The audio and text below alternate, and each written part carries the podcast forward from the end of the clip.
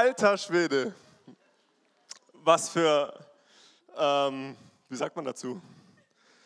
Was für eine Ankündigung. Ich fühle mich geehrt, Markus, aber ich komme aus Schlöstersfeld. Aber das macht nichts. Ey, Hammer. Ich, ich liebe Home.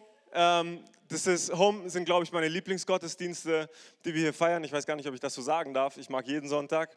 Aber ich finde Home immer etwas so Besonderes wo eine so besondere Atmosphäre herrscht. Und ich finde es einfach Hammer, beim Home hier zu sein, das Abendmahl zu feiern, Zeugnisse zu hören, was Gott im Leben von Menschen einfach tut, ist doch krass, oder?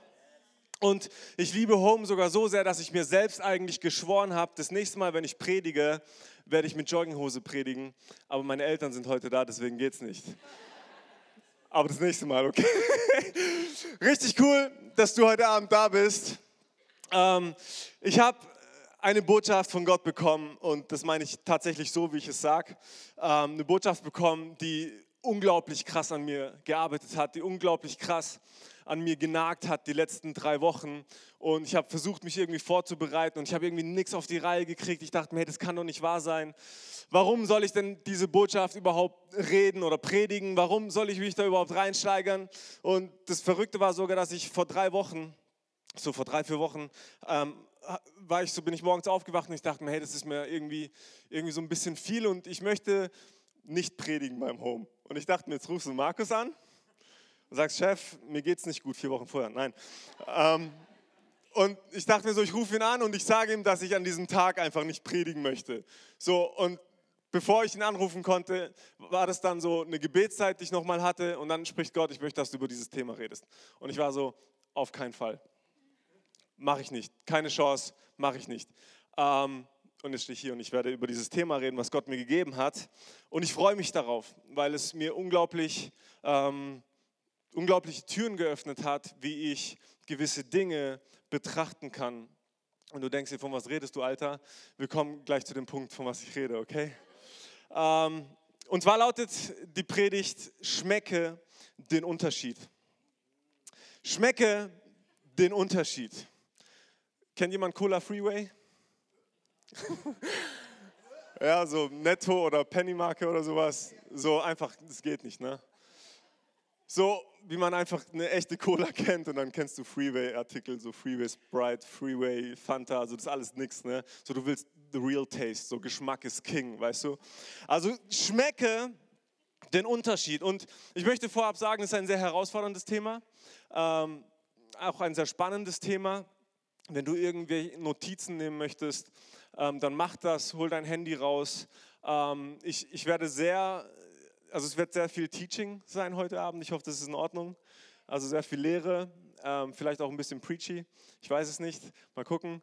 Ähm, deswegen nimm dein Handy raus, mach die Notizen, dein Notizblock, egal was du dabei hast. Es werden ein paar griechische Wörter fallen, es wird viel Bibelstellen geben und so weiter. Mach ruhig ein paar Bilder von den Slides, so hast du die am schnellsten irgendwie parat, wenn du sie brauchst. Ähm, genau. Gott, ich brauche dich. Jesus, ich brauche dich heute Abend. Sei du hier, du bist hier. Heiliger Geist, du bist hier. Wirke durch mich, geh du durch die Reihen und tu einfach, was nur du tun kannst. In deinem Namen, Jesus. Amen. Ihr dürft mit mir aufschlagen bei Johannes Kapitel 10, Vers 10. Johannes Kapitel 10, Vers 10. Da steht folgendes geschrieben. Der Dieb kommt nur, um zu stehlen, zu töten und zu verderben. Ich bin gekommen, damit sie das Leben haben und es im Überfluss haben, sagt Jesus hier. Also der Dieb kommt, um zu stehlen, zu töten und zu verderben. Und mein erster Punkt, die Punkte klingen heute sehr einfallsreich. Mein erster Punkt heißt stehlen. Okay? Also sehr kreativ.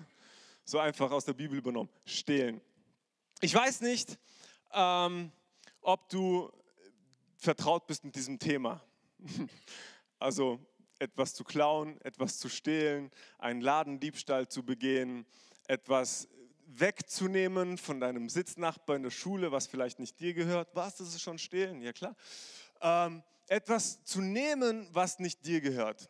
Ich bin leider sehr vertraut mit diesem Thema. Als ich noch ein Teenie war, ähm, war ich sogar sehr gut darin, in Stehlen. Ich wurde nur einmal erwischt beim Stehlen. Ähm, also nicht nachmachen zu Hause oder bei Ikea oder sonst wo. Ja. So, stehlen ist etwas nicht Gutes. Ja? Wir kennen das von den zehn Geboten, du sollst nicht stehlen. Das ist ein Gebot, was Gott uns gegeben hat. Und ich habe es trotzdem gemacht, weil ich mir einfach dachte, hey, ich habe keine Kohle. Ähm, so viel Taschengeld bekomme ich nicht. Das ist jetzt keine Anklage, liebe Eltern. Ähm, aber was willst du dir mit 10 Euro im Monat kaufen? So, und Beyblades waren total in. Ja, Beyblades, kennt jemand Beyblades? Ich hatte 24 Stück zu Hause. Ich habe kein einziges gekauft. So, ich war richtig gut darin in Sachen zu klauen. Ich war angesagt in der Schule, überall, wo es darum ging, so hey, wir haben keine Kohle für Chips und Cola und so Zeugs. Und ich dachte mir, ja, kein Problem, ich besorge euch das Zeug, was braucht ihr? Und du warst dann so der King in der Schule und auf dem Schulhof und egal wo, du warst der Renner. Du hast das ganze Zeug besorgt. Ähm, wir haben Grand Theft Auto verkauft damals für den halben Preis. Wir haben DVDs. Naja, ihr wisst, was ich gemacht habe. So, und, aber klauen ist so eine heikle Angelegenheit. Klauen ist nicht, und jetzt möchte ich dir irgendwie keine Tipps geben, wie ich das gemacht habe, da mache ich mich, glaube ich, nur strafbar damit. Aber du musst schon einige Dinge beachten, wenn du etwas erfolgreich klauen möchtest. So, und hier geht Jesus auf eine Bibelstelle ein. Hier geht Jesus auf den Feind ein und sagt, hey, dieser Feind, der ist ein Dieb. Dieser Feind, der versucht, etwas zu stehlen. Dieser Feind versucht, etwas aus deinem Leben zu stehlen. Er ist ein Dieb und ich habe mal ganz kurz die Bedeutung aus dem Griechischen äh, mitgebracht. Und zwar bedeutet Dieb oder Stehlen, ähm, das ist tatsächlich das gleiche Wort, bedeutet Klepto. Klepto, also Stehlen und Klauen, ihr kennt das Wort Kleptomanie, oder? Also eine, ein zwanghafter Trieb zum Stehlen. Ein zwanghafter Trieb zum Stehlen. Und so wird der Feind in dieser Bibelstelle beschrieben, als jemand, der einen zwanghaften Trieb hat, etwas zu stehlen. Einer, der unter Kleptomanie leidet, ist es, dem ist es am Ende vom Tag tatsächlich egal, was er stiehlt. Er möchte es ums Verrecken klauen, weil es ums Klauen geht. Primär ums Klauen, sekundär um das, was man klaut, aber er möchte stehlen. Er möchte stehlen und ich war damals jemand, der sich ganz genau Gedanken gemacht hat, okay, das ist der Laden, ähm, da möchte ich jetzt mal was einstecken. Und ich habe diesen Kontext betrachtet von diesem Laden. Ich bin rein, jetzt gebe ich doch ein paar Tipps, habe geschaut, so okay, wie viele Verkäuferinnen, wie viele Verkäufer sind am Start, okay, wo ist die Sache, die ich eigentlich wirklich mitnehmen möchte. Und ich habe mir mein Umfeld angeguckt, wo ich etwas mitnehmen konnte ganz gezielt unterwegs zu sein, um etwas mitzunehmen. Und wenn es gepasst hat, dann hat man zugeschlagen. Und wenn irgendwas nicht gepasst hat, dann hat man geschaut, dass man noch ein paar Kollegen dabei hat, die genauso talentiert sind, um für irgendwelche Ablenkungsmanöver zu sorgen. Ablenkungsmanöver. Worauf ich hinaus will, ist, dass ich glaube, dass der Feind dich im Visier hat. Und ich möchte das nicht aussprechen über dich und über mich. Ich glaube, dass es einfach eine Tatsache ist. Und er schaut sich deinen Kontext ganz genau an. Und er schaut sich dir ganz genau an und er denkt sich, okay, das ist das Leben von dieser Person. Das ist sein Alltag. Montagmorgen um 6 Uhr klingelt der Wecker. Okay, der geht um halb acht zur Arbeit. Dann ist er um, um 8 Uhr bei der Arbeit, stempelt ein, ist um 17 Uhr zu Hause. Er beobachtet dich, er schaut dir zu, was du in deinem Alltag machst und er weiß um deine Schwächen. Und was er versucht, ist alles zu rauben, was du besitzt. Was besitzt du? Wenn du einen Ehepartner hast, dann besitzt du eine Ehe. Wenn du Kinder hast, besitzt du Kinder. Wenn du Freunde hast, besitzt du Freunde. Wenn du Beziehungen hast, besitzt du Beziehungen. Wenn du einen Job hast, besitzt du eine Arbeitsstelle. Und der Feind guckt sich an, was du besitzt und er will dir alles, ohne Wenn und Aber, nehmen. Alles. Weil es seine Natur ist, zu stehlen. Der Feind kommt, um zu stehlen, was dir gehört. Einfach alles. Und jetzt ist die Frage, die ich mir gestellt habe, okay, wie schafft er das? Wie schafft der Feind, dir die Dinge zu stehlen, die dir kostbar und lieb sind. Und da kommen wir äh, zum zweiten Punkt und total kreativ, das heißt töten. Also ich hoffe jetzt nicht, dass jemand hier von der Presse sitzt oder sowas, der denkt, ich bilde euch aus zum Töten. Ähm, nicht der Fall. So, das zweite ist, was er versucht, ist zu töten. Und ich dachte mir, okay, zu töten, das klingt eigentlich sehr eindeutig, oder? Also erst versucht er alles wegzunehmen, was du besitzt. Er versucht alles an sich zu reißen, was du hast. Er versucht deine Beziehung kaputt zu machen, deine Ehe kaputt zu machen. Er versucht dich vielleicht aus, aus den gesunden Beziehungen, die du hast, herauszureißen. Wenn du gesund bist, versucht er dir die Gesundheit zu nehmen. Also er versucht alles zu nehmen, was er nun nehmen kann. Und ich dachte mir, klar, und wenn er alles hat, dann bist du sowieso zu nichts mehr zu gebrauchen. Und deswegen kann er auch gleich dein Leben nehmen. Und ich dachte, okay, töten steht hier drin. Ich mit meinem deutschen Kopf und mit dem Verständnis und wie ich diese Bibel lese, denke mir, okay, das heißt irgendwie vielleicht abschlachten. Ähm, ähm, das heißt irgendwie morden, umlegen, kalt machen und so weiter und so fort. Und dann schlage ich das Griechische auf und dann lese ich Folgendes da drin. Und da steht dieses Wort Thuo. Ähm, das macht nichts, wenn du nicht weißt, was es bedeutet. Also es bedeutet töten, jetzt weißt du es. Und was ich interessant finde, ist, was da steht. Der Begriff töten wird hier im religiösen und geistlichen Sinne als eine Opfergabe auf dem Altar beschrieben. Und ich lese das und ich dachte mir, hä? Ich dachte mir, warte mal, was? so auf einmal wird es irgendwie kompliziert.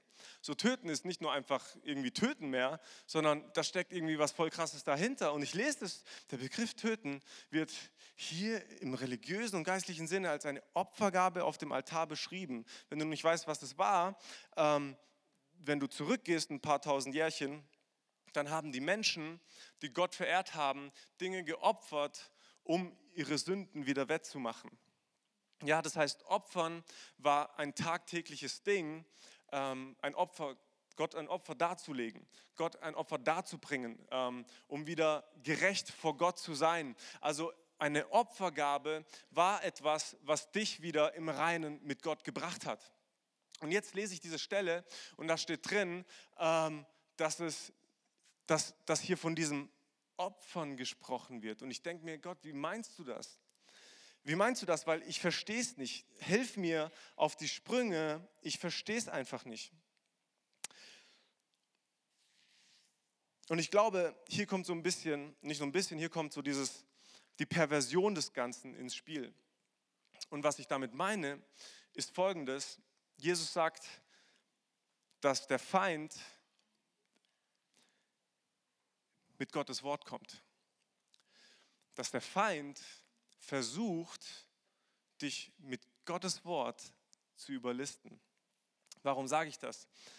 In Matthäus 4 steht geschrieben, dass Jesus vom Heiligen Geist in die Sünde geführt wurde. Und dort wurde er auf die Probe gestellt und da kam der Feind und hat gesagt, wenn du wirklich Gottes Sohn bist, dann mach doch aus diesem Brot, äh, aus diesem Stein Brot. Dann mach doch aus diesem Stein Brot. Und wenn du wirklich Gottes Sohn bist, dann kannst du doch von diesem Tempel springen und dir wird nichts passieren, weil in der Schrift steht geschrieben, dass Gott die Engel schicken wird und sie werden dich aufhalten, so dass du nicht deinen Kopf stößest an den Stein. Mach doch Brot aus diesem Stein. Und Jesus sagt, der Mensch lebt nicht nur von Brot allein, sondern von, aus, von jedem Wort, das aus Gottes Mund kommt. Und ich dachte mir, Gott, was meinst du hier, dass du diesen Begriff nennst, dieses Wort Thuo, wenn es um die Opfergabe geht? Und ich glaube, dass der Feind dich lockt mit der Stimme Gottes. Ich glaube, dass er dich lockt und es hört sich jetzt vielleicht erstmal kompliziert an, es wird nachher leichter und er lockt dich mit der Stimme Gottes. Und so er sagt, hey, schau mal, ähm, du bist ein Christ, du hast dich bekehrt und was ich von dir verlange, ähm, ist, und du denkst es vielleicht, ist deine ganze Zeit und deine ganze Energie, die du hast, in die Kirche zu investieren, damit Menschen diesen Gott und diesen Jesus kennenlernen. Ja, und ich dachte mir auch so zwei, drei Jahre zurück, dass ich einfach die ganze Zeit, die ich zur Verfügung habe, rein investieren muss in dieses Haus, damit Menschen Jesus kennenlernen. Und ich habe mich irgendwo oder ich bin irgendwo reingerannt in eine Sache, wo Gott mich niemals haben möchte. Oder als Student oder Schüler, da dachte ich mir immer, hey, das ist doch viel, viel wertvoller im Gottesdienst und versteht das bitte nicht falsch. Es ist so wichtig, im Hause Gottes zu sein. Es ist so wichtig, im Hause Gottes zu sein. Aber er kommt damit und verdreht die ganze Sache. Und ich dachte mir immer, okay, im Gottesdienst zu sein ist doch wichtiger wie lernen, oder? Auf ein Konzert zu gehen vor, der Englisch, vor den Englischexamen ist doch viel wichtiger wie zu lernen, weil den Seinen gibt es der Herr im Schlaf, richtig? Eine Stelle, die sowieso falsch übersetzt wurde. Das heißt, den Seinen gibt der Herr Schlaf. So, und ich dachte mir, wie krass ist das eigentlich, dass wir oftmals mit dieser Bibelstelle kommen und wir versuchen uns zu rechtfertigen. Ähm, du hast äh, gesagt, du hast Abi mit 2,9, Lena. Gell? Ich habe Realschule mit 3,4 abgeschlossen. Hey, let's go. Da hinten auch noch jemand. Da hinten auch noch jemand. Can I get a witness? So, und der Feind kommt und er sagt, hey, come on, investier deine Zeit doch da rein. Und wir verplanen oder wir verpeilen unser ganzes Leben. Hey, wenn du ein Examen hast, dann lern. Bete und lern. Bete und lern. Aber hör nicht auf zu lernen. Nur wenn du lernst, dann kannst du auch in der Schule bestehen. Oder Zeit zu investieren. Amen. Oder die Bibelstelle, in der es heißt, und jetzt wird es vielleicht einleuchtender. Wenn du dein Haus, deine Familie, deine Freunde, deine Bekannten, deinen ganzen Besitz verlässt, um mir zu dienen, werde ich es dir hundertfach zurückgeben. Oh Schatz, ich habe keine Zeit für dich, ich diene Gott. Schatz, es tut mir leid. Ähm, Du weißt, was meine Priorität im Leben ist. Und er fängt an, mit dem Wort Gottes zu kommen. Und jetzt kommt dieses Wort Opfern ins Spiel. Wir fangen an, Dinge zu opfern, die Gott niemals von uns verlangt hat, dass wir sie hinlegen. Niemals verlangt er von dir Dinge und niemals würde Gott gegen sein eigenes Wort gehen, um dein Leben zu ruinieren. Entweder fruchtet es oder nicht. Die Bibel sagt, an den Früchten könnt ihr es erkennen. Und wenn alles in deinem Leben zugrunde geht, ist es berechtigt, sich mal die Frage zu stellen, wieso? Und ich glaube, das ist eine so weise Masche vom Feind, mit dem Wort Gottes zu kommen. Und wir sind hier und wir, wir denken, wir geben unser Bestes und wir geben alles und wir loben Gott mit allem, was wir sind und allem, was wir haben. Und, und wir geben unser Geld hier rein und wir geben unsere Zeit hier rein und wir geben unsere Leidenschaft hinein. Aber mein Freundeskreis bricht auseinander, meine Ehe geht darunter kaputt. Und da muss ich mir doch die Frage stellen, da stimmt doch irgendwas nicht.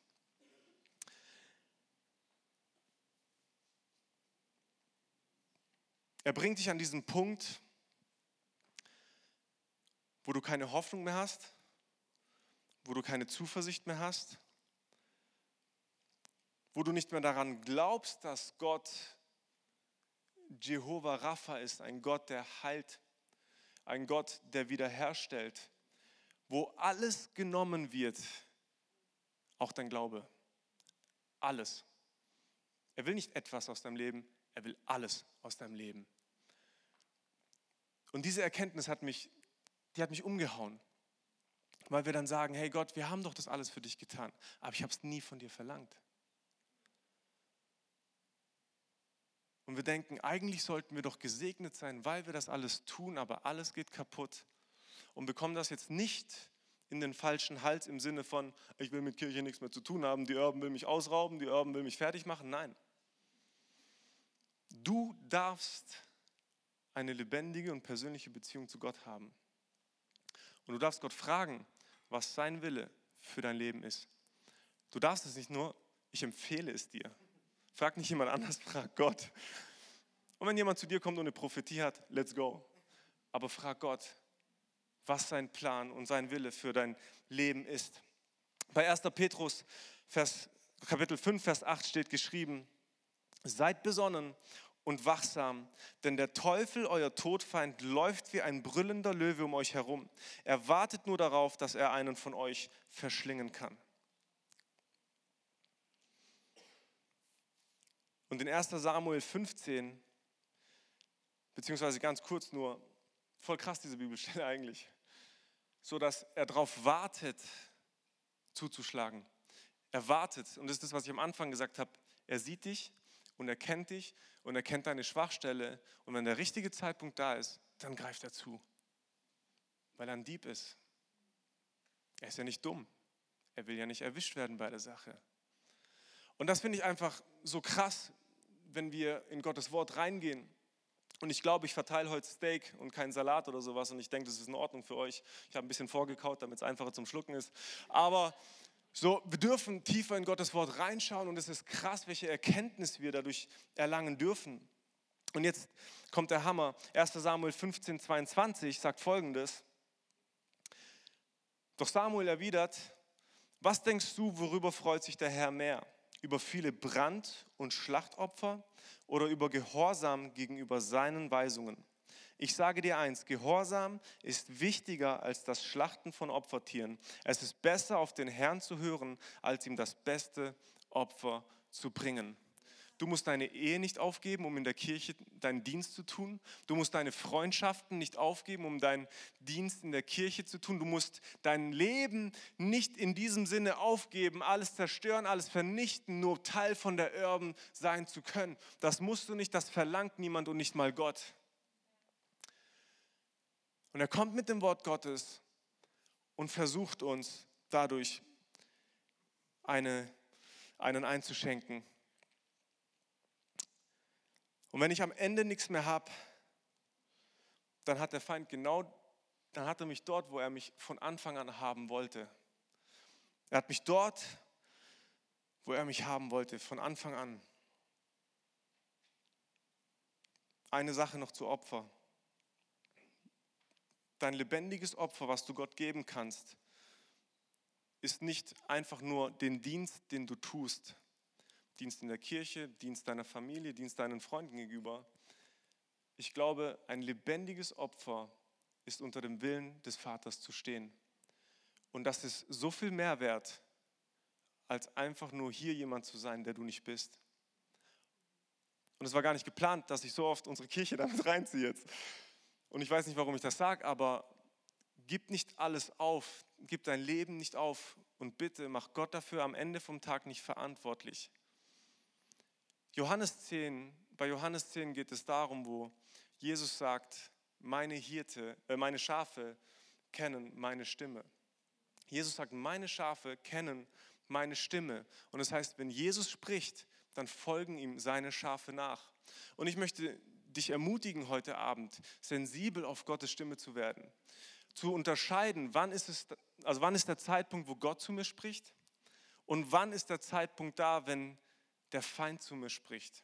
Ich fand das so stark, Lorena, was du gesagt hast, hier vorne, dass so viele Leute gekommen sind und gesagt haben, ha, du bist noch zu jung und mach das nicht und, und du hast doch noch keine Erfahrungen gesammelt, aber sie wusste ganz genau, ich habe eine Stimme gehört und ich folge dieser Stimme nach, egal was 20 Jahre lang selbstständige Menschen sagen.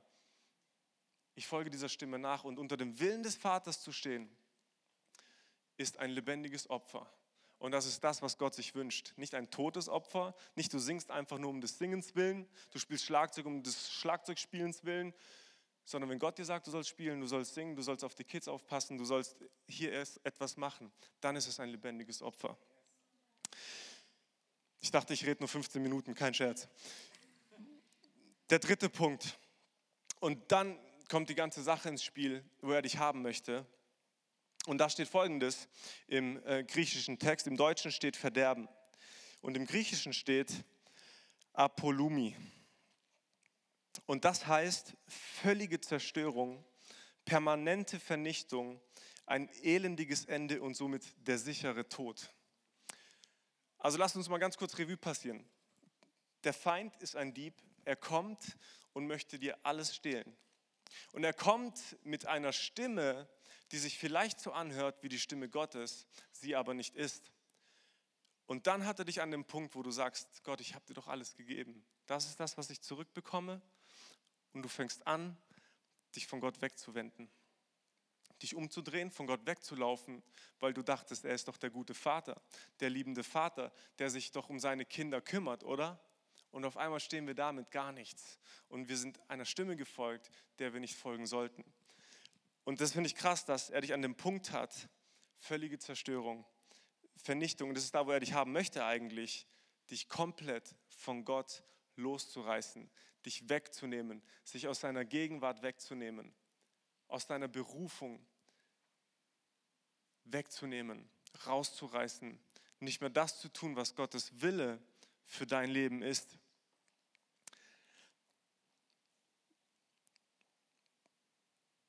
Und das schickt mich. Das schickt mich richtig krass.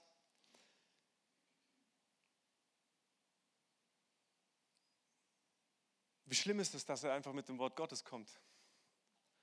Ich weiß nicht, ob du das gerade begreifen kannst, was ich hier sage. Das ist heftig, wenn ich darüber nachdenke, wie clever und wie raffiniert dieser Feind eigentlich ist.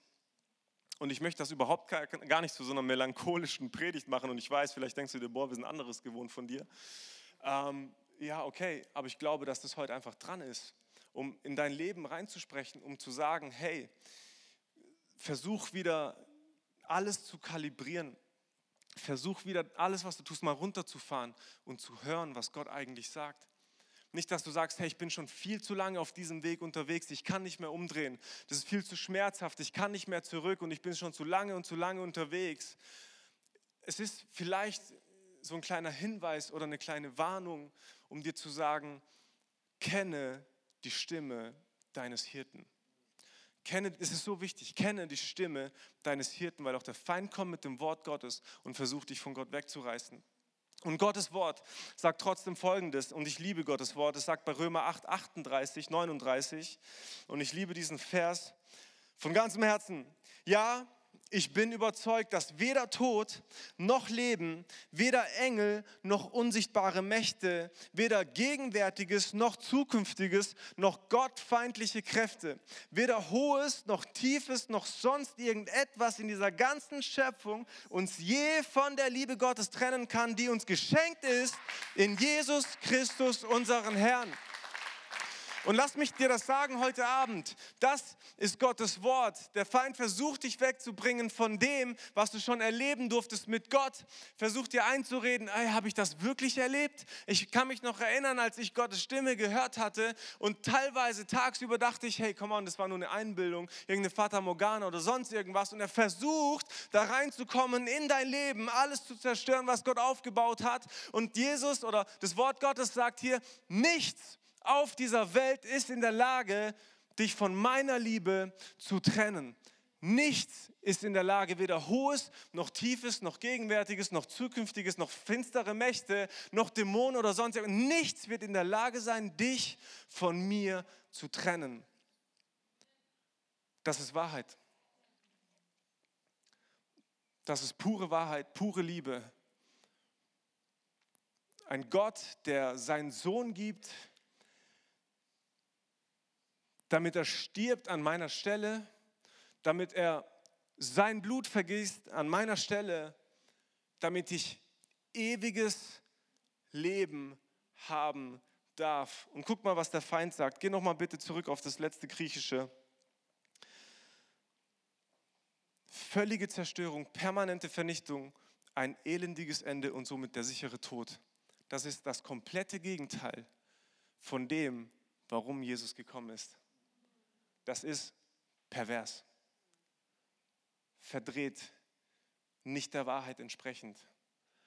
Also der Feind braucht drei Schritte, um dich komplett zu vernichten. Oh, ich liebe das. Aber Gott braucht nur einen einzigen Schritt oder eine einzige Sache, um dir ein Leben in Fülle zu geben. Der Feind kam, um zu stehlen, zu töten und zu verderben. Und wir lesen weiter, aber ich bin gekommen, damit sie das Leben haben und es im Überfluss haben. Und das ist mein vierter Punkt, Leben im Überfluss. Und ich liebe dieses Wort, was hier gebraucht wird für das Wort Leben. Und zwar steht im Griechischen das Wort Zoe oder Zoe oder wie man es auch immer ausspricht, belehre mich eines Besseren. Zoe, Zoe, egal. Zoe. Ich war bei Italienern und die haben immer gesagt Zoe, Zoe. Zoe bedeutet, jetzt habe ich es wieder anders gesagt, bedeutet Leben im physischen Sinne, aber auch Leben im geistlichen Sinne. Und jetzt kommt der Hammer. Alles Leben, das immer und vor allem nur von Gott kommt. Leben, das immer ausschließlich und nur von Gott kommt. Welches Leben kommt von Gott? Kein vergängliches Leben. Von Gott kommt nur ein Leben und das ist ewiges Leben. Und nicht einfach nur ewiges Leben im Sinne von, dass du es gerade so geschafft hast, sondern er möchte dir ein Leben in Fülle geben. Nicht im Himmel, da werden wir es sowieso haben, aber hier auf der Erde. Und wenn du jetzt sagst, okay, jetzt kommt, worauf wir alle hinaus wollten, die Urban preacht ein Wohlstandsevangelium oder sonst irgendwas, Boy oder Girl, die Bibel sagt, er möchte dir ein Leben geben, ein Leben im Überfluss. Lasst uns mal schauen, was das griechische Wort für Überfluss heißt. Und da zieht es euch die Socken runter, ich sag's euch. Da steht folgendes geschrieben, das heißt Perissos. Übermäßig, reichlich, außerordentlich. Also Gott gibt mehr als erwartet.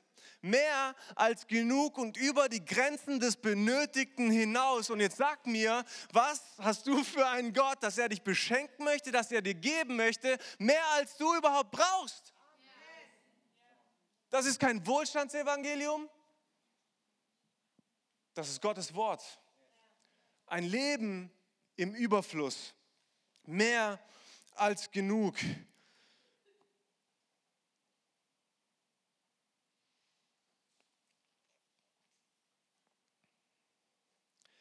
Und ich glaube an diesen Gott, der uns dieses Leben geben möchte.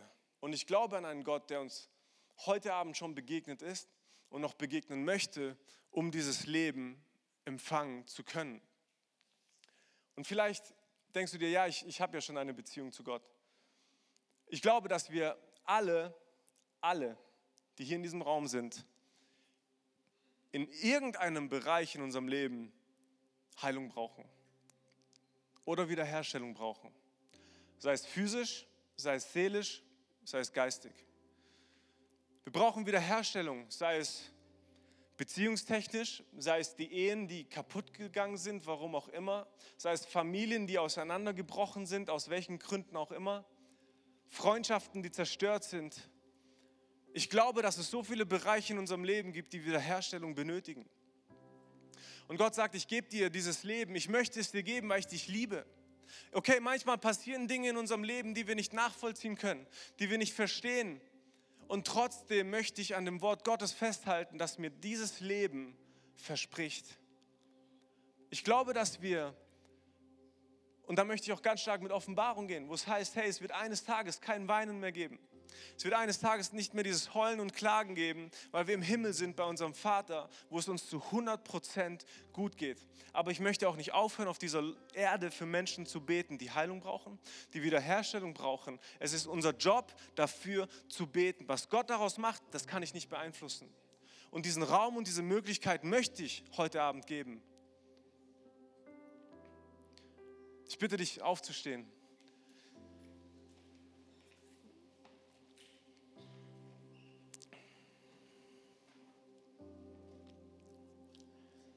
Vielleicht denkst du an Hiob, wenn du an ein Leben in Fülle denkst oder eben an ein Leben, wenn es nicht so mal glatt läuft. Und Hiob hat richtig viel durchgemacht. Er hat so viel Güter gehabt. Er war ein sehr wohlhabender und ein reicher Mann. Aber noch viel wichtiger, er war ein Mann Gottes. Und es ist alles vor die Hunde gegangen. Alles wurde zerstört. Alles wurde ihm genommen. Seine Kinder, sein Hab und sein Gut, alles wurde ihm genommen. Und er hat Gott diese Frage gestellt, warum? Warum hast du mir alles in meinem Leben genommen? Und er hat angefangen, Gott anzuklagen. Und was ich schön finde und was ich beruhigend finde, ist, dass Hiob keine Antwort darauf bekommt, warum das alles passiert ist. Er hat keine Antwort darauf bekommen, ja, Hiob, pass mal auf, das ist äh, aus diesem Grund passiert und du hast neulich, weißt du noch, ähm, da hast du diesen Fehler gemacht und deswegen habe ich dir deine Schafe genommen und wegen deinem anderen Fehler habe ich deine Esel genommen. Gott hat das nicht gedacht, aber seine Freunde und seine Frau haben das gedacht. Sie haben gesagt, Hiob, du hast doch einen Fehler getan, sonst würde Gott dich nicht bestrafen. Und, Gott, und Hiob saß da in dieser Asche und Asche über sein Haupt und er hat Gott gesucht. Und wisst ihr, wie Gott ihm begegnet ist? Er hat sich heruntergelassen. Er ist ihm begegnet. Und am Ende war es Hiob nicht mehr wichtig, warum alles passiert ist. Diese Frage war gar nicht mehr relevant, weil er das Wertvollste erfahren hat in seinem Leben, was man erfahren kann. Und das ist, wenn Gott zu einem spricht, Gott einem begegnet und neues Leben einhaucht in dein Leben. Alle haben gesagt, sag doch diesem Gott ab. Aber als Hiob diesem Gott begegnet ist, war ihm das nicht mehr wichtig. Diese Begegnung mit Gott hat ausgereicht. Diese Begegnung mit Gott hat ausgereicht. Und das wünsche ich mir für heute Abend.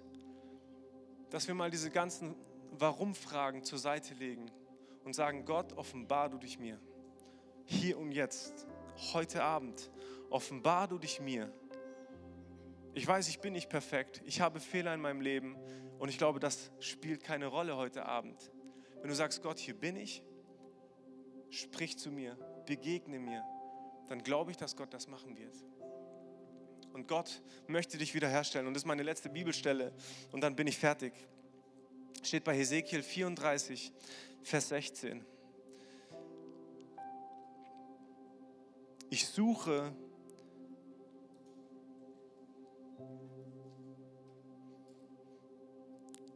Das ist so tief, Leute. Ich suche die verloren gegangenen Schafe und bringe sie alle zurück.